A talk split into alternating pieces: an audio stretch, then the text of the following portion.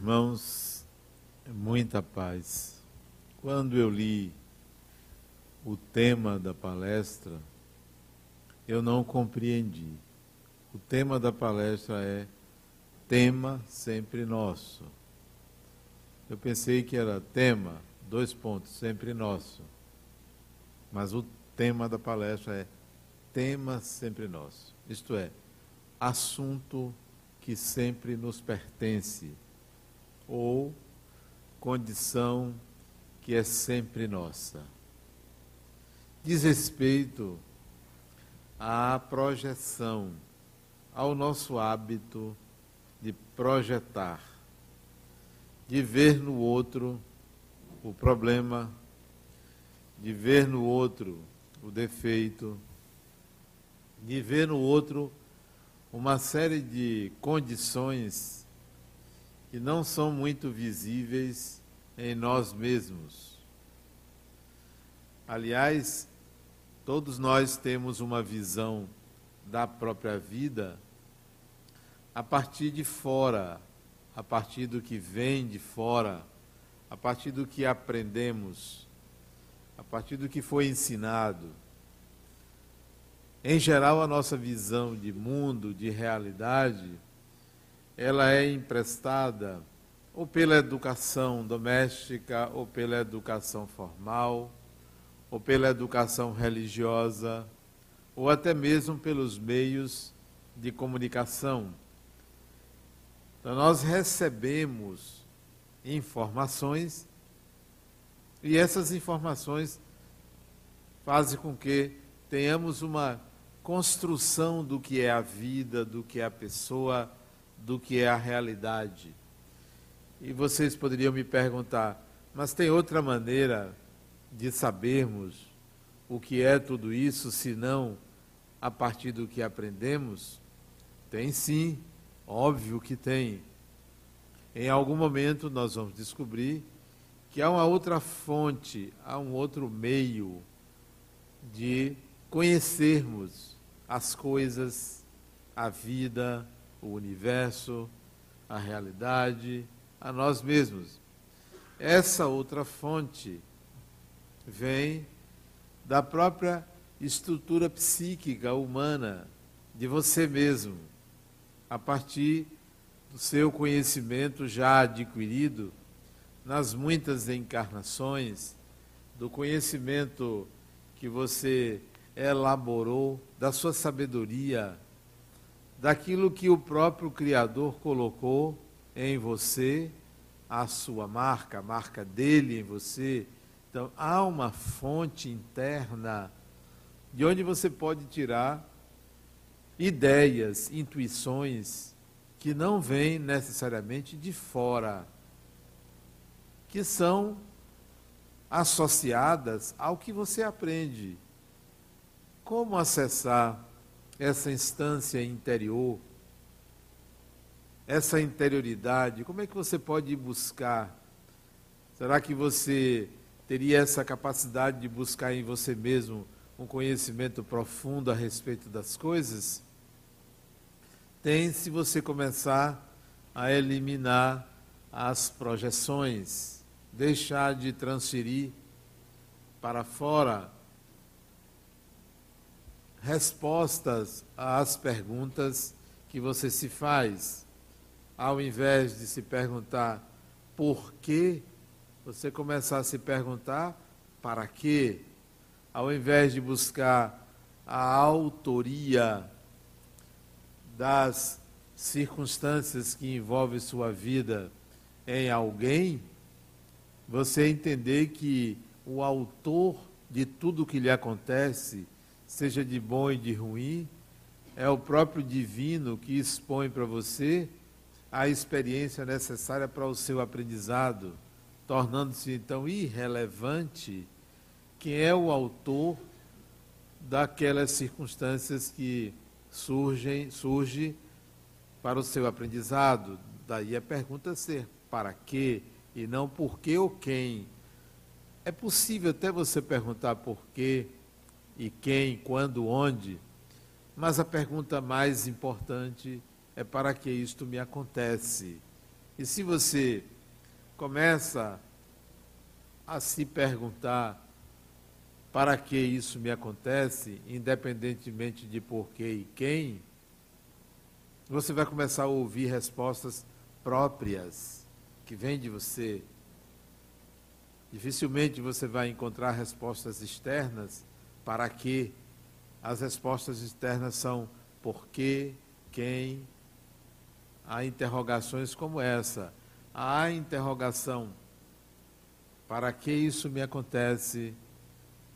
Ela virá intuitivamente em você mesmo. Você vai encontrar essa resposta se você insistir nessa pergunta.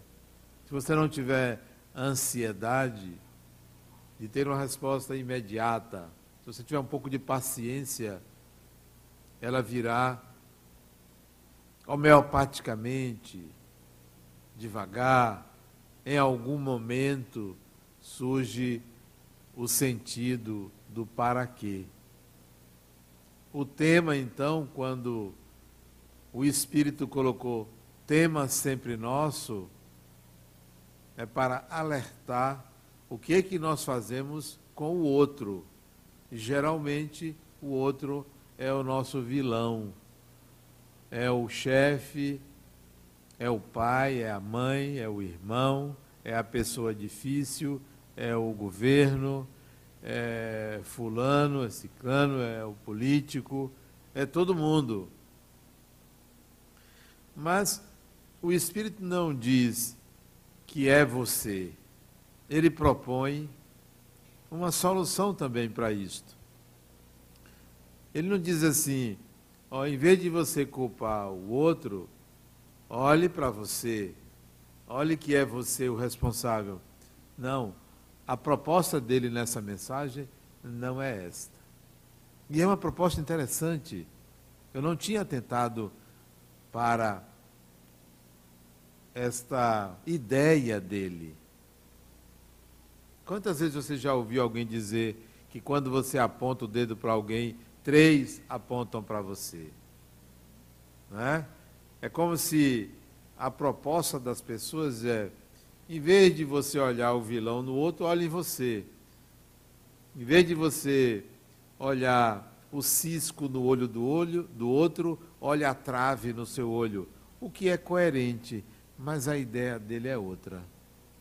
Alguém imagina o que, que ele propõe, ao invés de você buscar no outro o vilão? Ele diz assim: que tal você aproveitar o outro para entender que o outro pode ser alguém que pode lhe ajudar, alguém que está ali colocado como seu professor, como seu educador. Ao contrário, alguém que também você pode ajudar, você pode colaborar. Então, ele propõe é, uma outra ação ou percepção do outro. Não é só você olhar para você. Ele pede que você olhe para o outro, não para culpá-lo, mas para entender que o outro é colocado na sua vida como um elemento ou que vem em seu auxílio ou a quem você pode e deve auxiliar. Portanto, alguém ou o outro é sempre alguém que está ali para você, para atender você, seja na sua caridade, seja para lhe oferecer preciosas lições. Interessante essa visão, essa possibilidade. De, de certa forma, o que ele está dizendo é: não procure culpados. Não há culpados. Há ignorantes, isto é, de ignorar. Há em todo o processo alguém que está ignorando alguma coisa alguém que quer alguma coisa, alguém que precisa de alguma coisa. Então, é uma proposta muito interessante. Quando você adquire o hábito de responder para quê, a cada experiência você estará somando, você estará integrando um conhecimento novo. Para que eu estou aqui neste momento? Para que eu vim fazer essa palestra nesse momento? Aparentemente, Alguém aí pode pensar, você veio aqui para nos ensinar. Não. Este é um para quê seu, mas o para quê meu não é este. O para quê meu é para integrar alguma habilidade. A resposta então não pode ser a mesma para diferentes pessoas ao se perguntar para quê. Uma mesma experiência, tendo dois ou mais indivíduos, o aprendizado é diferente para cada uma das pessoas. Então você tem o seu para quê, eu tenho o meu para quê. E se estivesse ao seu lado, sentado aí, ouvindo a palestra, teria um, uma resposta do para quê diferente da sua que estaria ao meu lado. Como aqui estamos os três, o para que cada um está aqui pertence a cada um. A resposta será estritamente pessoal, não é coletiva. Se você dizer assim, estamos todos aqui para aprender, essa é uma resposta coletiva. Mas o que você tem a aprender é diferente do que eu tenho a aprender. Então a resposta será individual. Gêmeos que sejam, a resposta será individual. Sentados um no colo do outro, a resposta será individual. Dormindo na mesma cama, a resposta será individual. Nesse sentido, você vai descobrir, a certa altura da sua evolução, de tanto se perguntar para quê, de tanto entender que há uma resposta particular para você, que você está sozinho. Pode passar uma encarnação inteira ao lado de uma pessoa, 50, 60, 80, 100 anos que seja ao lado de uma pessoa, você sempre estará só. Exatamente por causa do que se tem a aprender. É uma solidão diferente. É uma solidão da alma que não tem um par, que não tem algo ou alguém que lhe complemente. Só há uma possibilidade de atender a essa solidão. Só há uma maneira de você curar esta solidão. Ela é curável, é. Há uma solução para essa solidão? Há. É preciso que você tenha um romance. Se você não tem um romance, você não cura essa solidão. Só que o seu par para o romance chama-se Deus.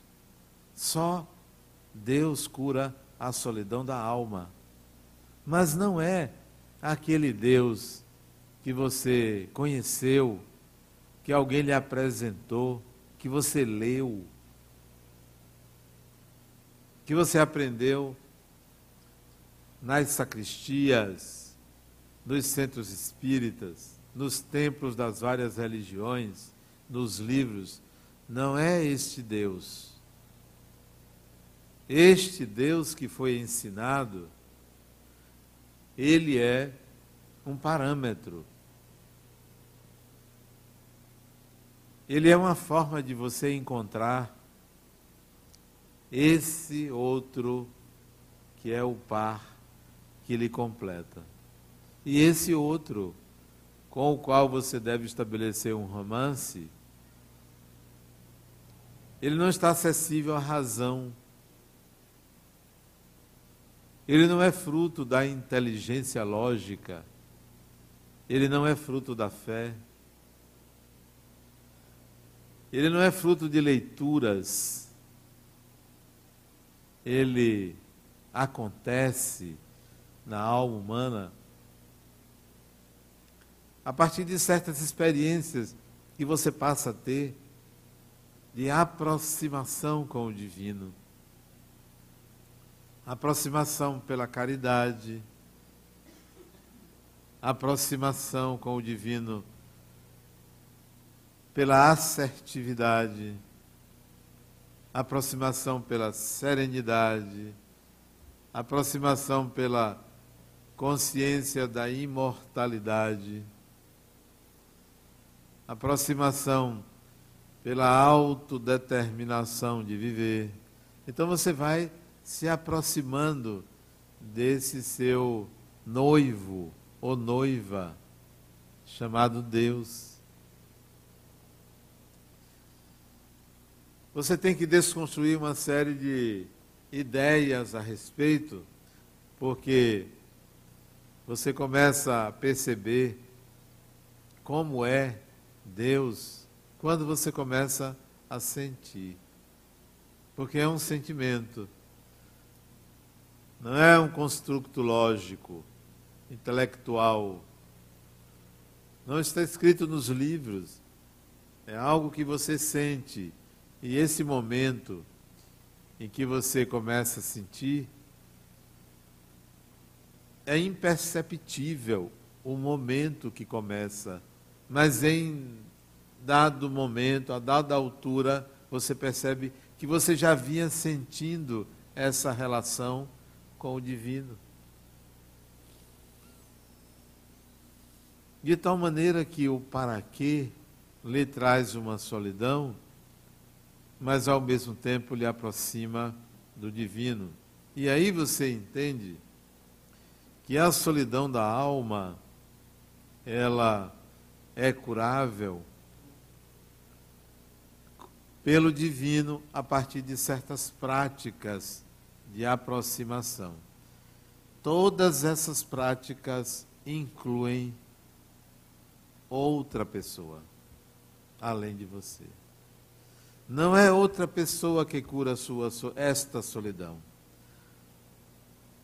Mas é na relação com outras pessoas que você vai alcançar a aproximação com o divino. É como se o passaporte, a ponte, fosse o outro. A serenidade é para com as pessoas, a caridade é para com as pessoas, a tolerância para com as pessoas. Então, o outro deve ser entendido como alguém capaz de estabelecer essa sua ligação com o divino. Não existe um sem o outro. Você só é um porque há um outro. Se não houvesse um outro, não havia como você afirmar sua individualidade, você seria um ser coletivo. Então, precisamos do outro, não para ser o vilão responsável pelos nossos problemas, mas para ser uma ponte para o encontro com o divino. Existe uma condição da vida humana irremediável,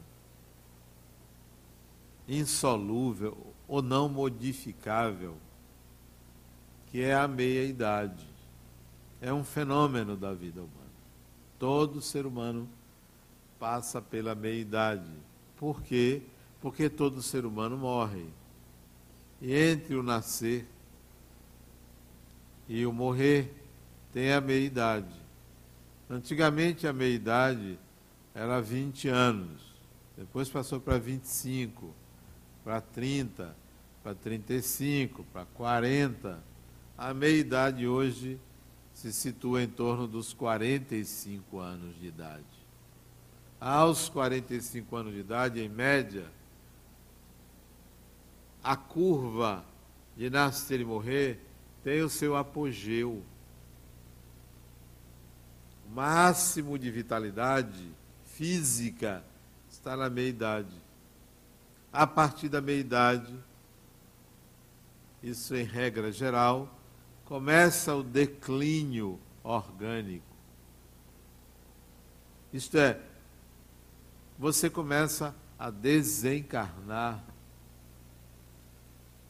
E é exatamente por esse declínio que ocorre a meia-idade. E é nesse período da meia-idade que o nosso psiquismo deveria ser invadido por um fenômeno chamado metanoia. Todos deveríamos passar pela metanoia. Isso tudo para a gente ver a importância do outro. A metanoia, que acontece ou deveria acontecer na meia-idade, é um fenômeno semelhante à adolescência. A adolescência é uma transição entre a criança e o adulto. Então acontece ali a adolescência. É um período de mudanças significativas corporais, seguidas de significativas mudanças psicológicas.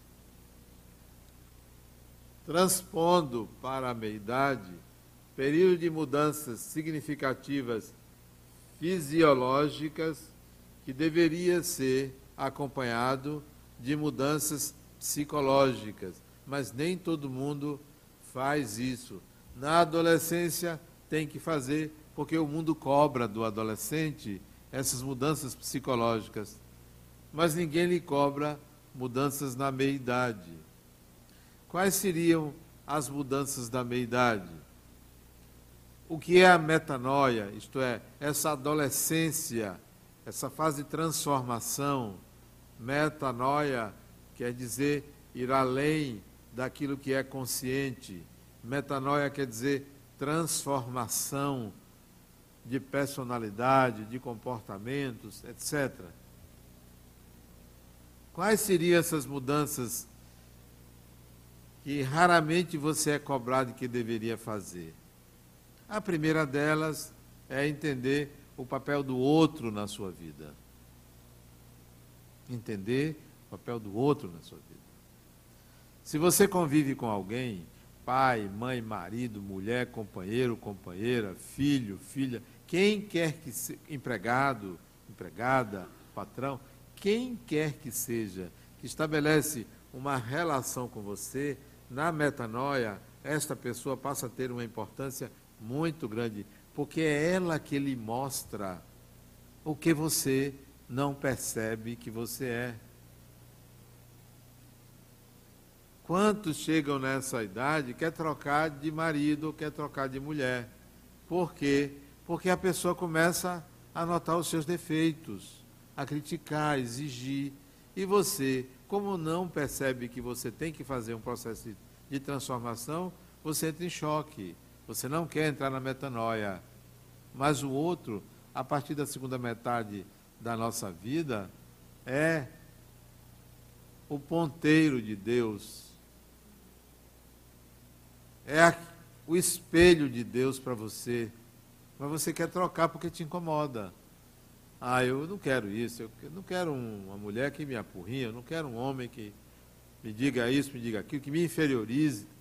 Isso não quer dizer que você deva suportar submissamente ao olhar do outro. A fala não é esta.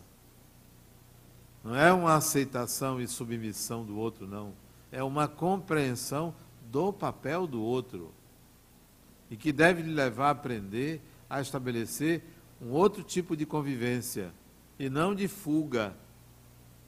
Um outro tipo de convivência. É um confronto que não é uma tentativa de disputa de poder um sobre o outro, mas de aprendizado pelo modo como o outro lida com você. A, a mudança a adolescência da metanoia, a crise da meia-idade, é exatamente um processo de mudança de personalidade. Não se deve querer, após a meia-idade, o que se quer na idade adulta jovem. Você vê a crise, uma pessoa de 80 anos querendo um relacionamento com uma pessoa de 20. Espera aí, nada contra esse relacionamento pode ser muito bem constituído, mas há que o indivíduo perguntar: para quê? Não sou contra uma pessoa de 80 anos se relacionar com alguém de 20, mas a pergunta é para quê? Se for com o mesmo propósito que ele tinha quando tinha 20 anos, há uma defasagem. O propósito tem que ser outro. Quer ver outra crise, outra falta de metanoia? A pessoa trabalha, trabalha, trabalha, junta dinheiro, sempre foi empregado. Quando se aposenta aos 60 anos, 65 anos, quer ser empresário. Algo que ele queria antes da meia-idade. Agora ele quer a mesma coisa depois da meia-idade. Há que se reformular objetivos, significados, tudo há que se reformular depois da meia-idade. Onde o outro tem uma relevância muito grande. Quem quer que seja o guarda de trânsito, o patrão, o motorista de ônibus, o cobrador, o agente, o fiscal, o parceiro, companheira, companheira, a relação sexual, tudo é diferente, ou deveria ser diferente a partir da meia-idade, porque o aprendizado agora deve ter outro significado. E é isso que o Espírito chama a atenção. O que é que você está fazendo com o outro? É preciso entender a importância do outro, que não é maior do que a sua própria importância, mas há uma importância significativa para que aquela pessoa esteja na sua vida. Quando alguém me diz, Adenal, eu fiz a maior besteira do mundo, foi me unir a fulano, que a partir daí minha vida deu tudo errado. Será que foi? Será que é esta análise? Ou seria a seguinte análise, à luz do para quê. Eu me consociei a fulano, tudo deu no que deu.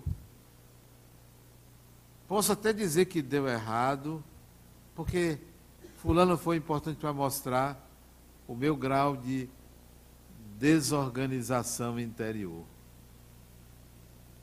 E que eu deveria, ao observar o grau de desorganização, minha incapacidade de lidar com fulano, da forma como fulano vivia comigo, eu é que deveria mudar. Porque cada um está cuidando do seu processo, da sua vida. Poucos estão olhando para a própria e para a do outro.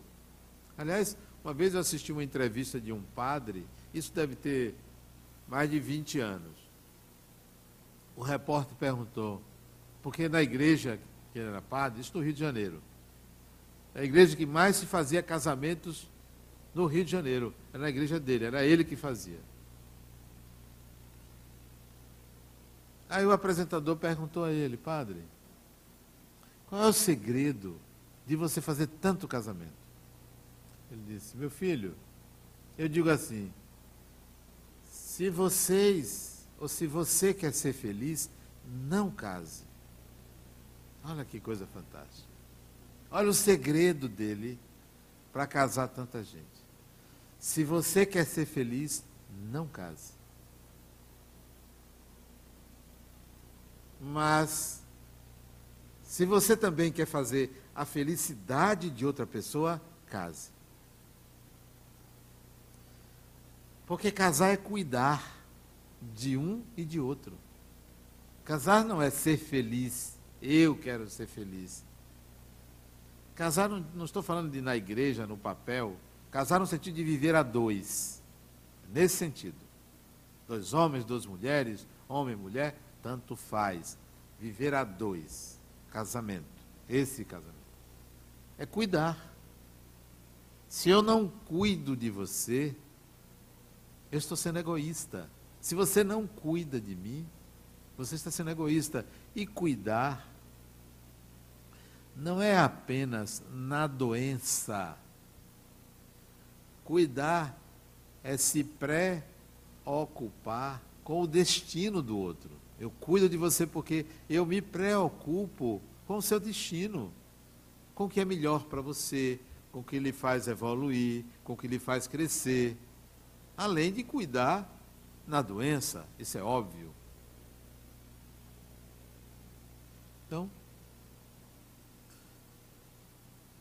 a questão do para quê ela leva necessariamente a uma percepção do significado do outro na sua vida. A pessoa não presta. Tem um sentido para que aquela pessoa passe pela sua vida. Tem uma, um significado, tem um para quê. É para lhe mostrar alguma coisa em você. O sujeito é assaltado na rua, se queixa da violência, se queixa de tudo, se queixa do assaltante, tá. Mas depois que você fizer toda a queixa e prestar queixa na polícia, se pergunte: para que eu fui assaltado? Não por quê. Para que isso aconteceu comigo? O assaltante, o assaltante nesse momento é alguém que você pode dizer assim, oh, muito obrigado, viu? Porque se não fosse você, isso não mudaria. Eu não veria. Infelizmente, você fez isso comigo. Infelizmente para você. Pior para você. Que pena. Eu fico com pena de você que me assaltou. Porque olha em que estágio você se encontra. Agora, a mim foi útil, porque eu vi meus medos, minha necessidade de desapego, meus limites. Então, foi útil para mim. Agora, que pena para você. Outro dia aqui eu disse a uma pessoa: Que pena que você falou mal de mim. Eu. Vou lhe dizer quem me disse. E não é fofoca porque eu disse a pessoa que ia dizer a você. A pessoa já não gosta de você. Disse, aí, não, pode falar, porque se ela brigar comigo, fica zero a zero. Disse, pois é, que pena que você precisa disso. Para quê? Ah, mas todo mundo fala mal de todo mundo. Pensou? Eu mereço. Né? Mereço. Sim. Que pena que você faz mal a alguém. Ruim para você. Para o outro, deve significar algo muito bom. Muito bom. Então, tudo que lhe acontece deve ter um propósito. Não há acaso, há escolhas. Mesmo não havendo acaso, não há determinismo, porque entre o acaso e o determinismo existe um leque enorme de possibilidades. O tinha que acontecer, não existe isso. Tinha que acontecer, poderia não acontecer, mas se aconteceu, embora pudesse não acontecer, embora pudesse existir outras opções, aquela é uma, aproveite e dê um significado.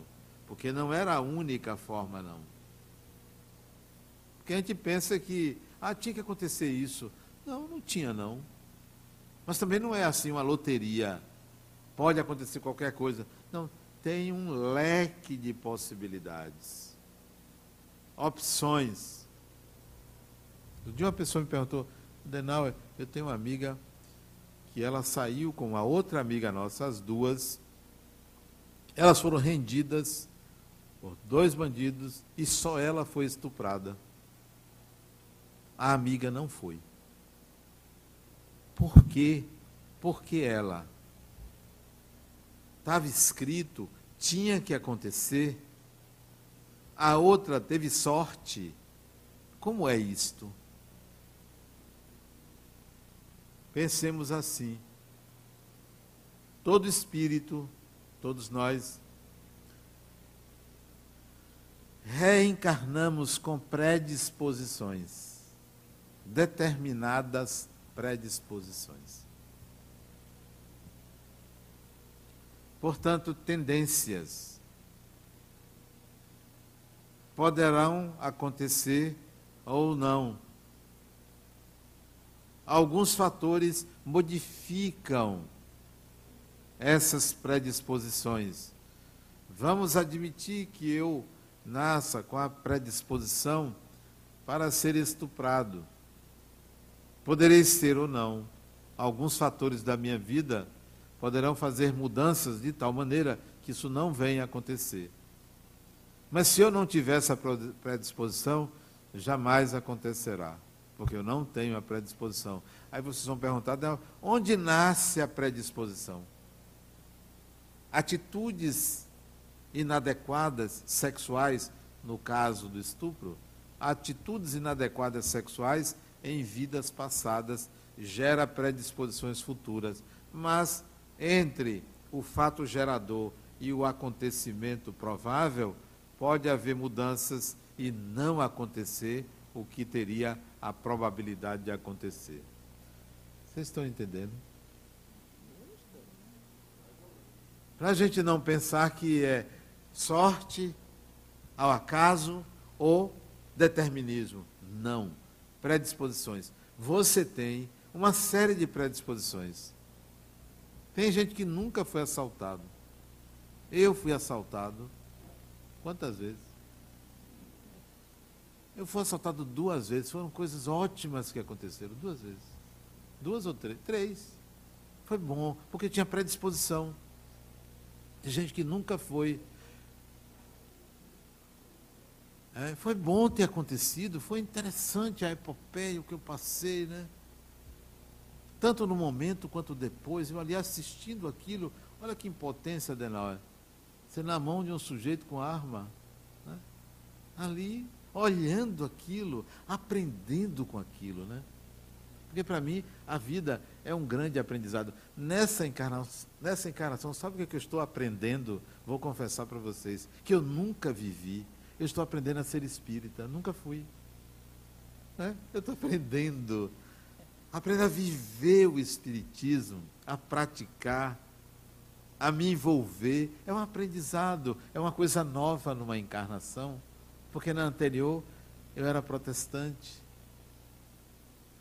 era de uma igreja evangélica. Então, é um aprendizado ser espírita, é uma coisa fantástica, né? E a gente aprende um bocado de coisa. Outro dia eu tive um AVC, aprendi a viver um AVC. Olha que coisa interessante. Nunca tinha passado por isso. E aprendi a lidar com isso. São experiências da vida que o espírito vai aprendendo, guardando essas experiências e identificando as suas tendências. Eu identifico minhas tendências com as lições pelas quais eu, eu passo e que a vida me oferece, que Deus me oferece. Também, Adena, passo por isso. Eu vou lá, vamos lá, vamos ver o que é. O outro tem uma relevância muito grande na nossa vida. Por isso a gente deve respeitar o ser humano.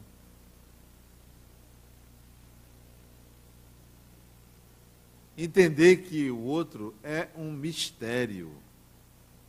Ser humano é um mistério. Ninguém sabe o que se passa na intimidade psíquica de ninguém.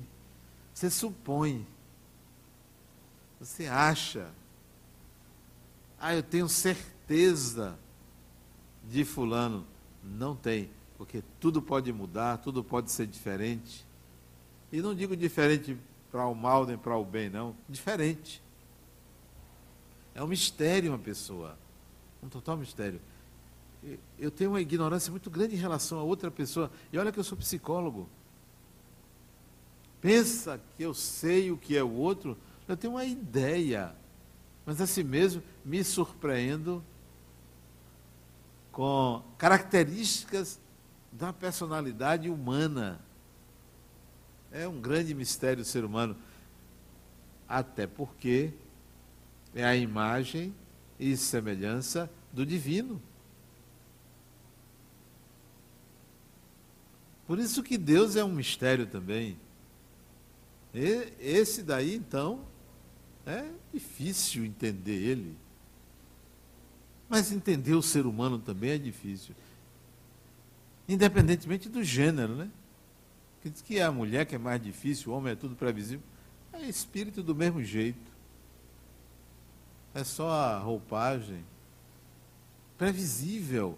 Então, vamos, ao nos aproximar de outra pessoa, qualquer que seja a aparência, a classe social, o gênero, a condição é, econômica, política,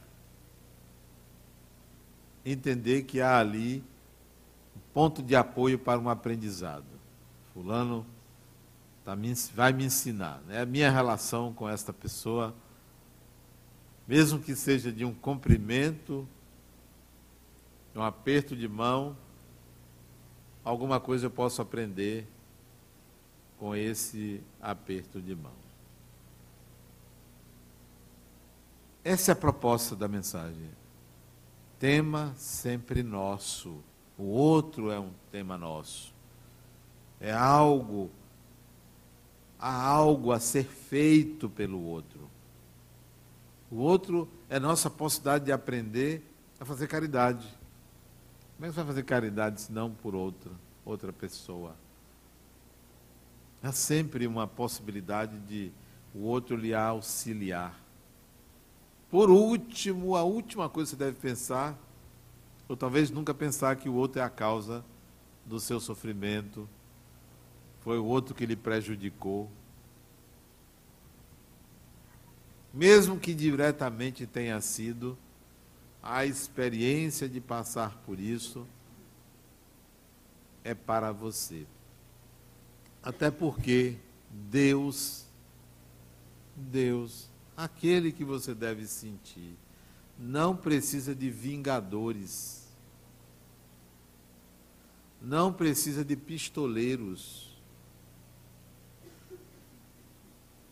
não usa o ser humano para fazer justiça é o próprio ser humano que escolhe ser vingador, ser pistoleiro, fazer justiça com as próprias mãos. É o próprio ser humano que escolhe, pelo seu nível de evolução. Porque se não tiver ninguém para fazer isso com você, a divindade encontra uma experiência que você tenha que lidar. O outro estava estacionado dentro do seu carro, de dia, na porta do prédio, esperando uma pessoa. Só que havia a predisposição nele de desencarnar dentro de uma máquina, carro dele. Poderia ser um assalto, uma batida de carro, poderia ser colapso cardíaco, poderia ser o que for. Sabe como é que ele desencarnou? Isso ali no Rio de Janeiro. Uma chuva muito forte derrubou a árvore, caiu em cima do carro, esmagou ele. Pronto, voltou. Predisposição. E a árvore estava do outro lado da rua, ele não estava embaixo da árvore, não, estava do outro lado da rua. Vendaval. Predisposição. Mas desencarnar não é nada demais. Todo mundo desencarna. Um dia vocês, depois eu, mas todo mundo desencarna. Quando fala assim, ele desencarnou, não estou falando assim com pesar. Não. A desencarnação não é uma punição. A desencarnação é um acontecimento. É um fato. Não é um prêmio também é um acontecimento da evolução do espírito que passa por várias encarnações. Não é nada demais. Todos nós passaremos por isso. Aproveite Fulano na sua vida. Aproveite Fulana na sua vida. Aproveite. Que proveito eu posso tirar para evoluir junto com fulano, junto com fulana. Seja quem for. Pessoa boa ou pessoa má. Problemática ou não. Aproveite. Há muito que aprender com o outro. Por mais ignorante que seja o espírito, todo sábio pode aprender com o ignorante. Então, é possível você aprender Ah, mas a pessoa é difícil, é viciado, é esquizofrênico. Pode-se aprender alguma coisa. Não está à toa na sua vida. Um dia conversando, eu tenho duas filhas, maravilhosas filhas. Eu acho que são maravilhosas por causa do pai, mas tudo bem. Eu disse, minhas, isso tem uns seis anos, sete anos. Eu disse a elas duas, eu estou com saudade dessa encarnação. Desta encarnação. Porque a nossa convivência é pequena, dura pouco tempo. O tempo está passando, você já tem, acho que a mais velha tinha 28 anos nessa época, 27 anos. Olha, você já tem 27 anos. Está passando rápido. Daqui uns dias eu vou embora. Então eu estou com saudade dessa encarnação. Vamos combinar para ver se a gente se encontra numa próxima, né? E gostaria que a posição se invertesse, né? que vocês me dessem o dobro do que eu lhe dei nessa, né? Fazer um pacto aí de próxima encarnação. Vamos aproveitar as pessoas em nossa vida. Porque as pessoas são o nosso elo de ligação com o divino. Muita paz.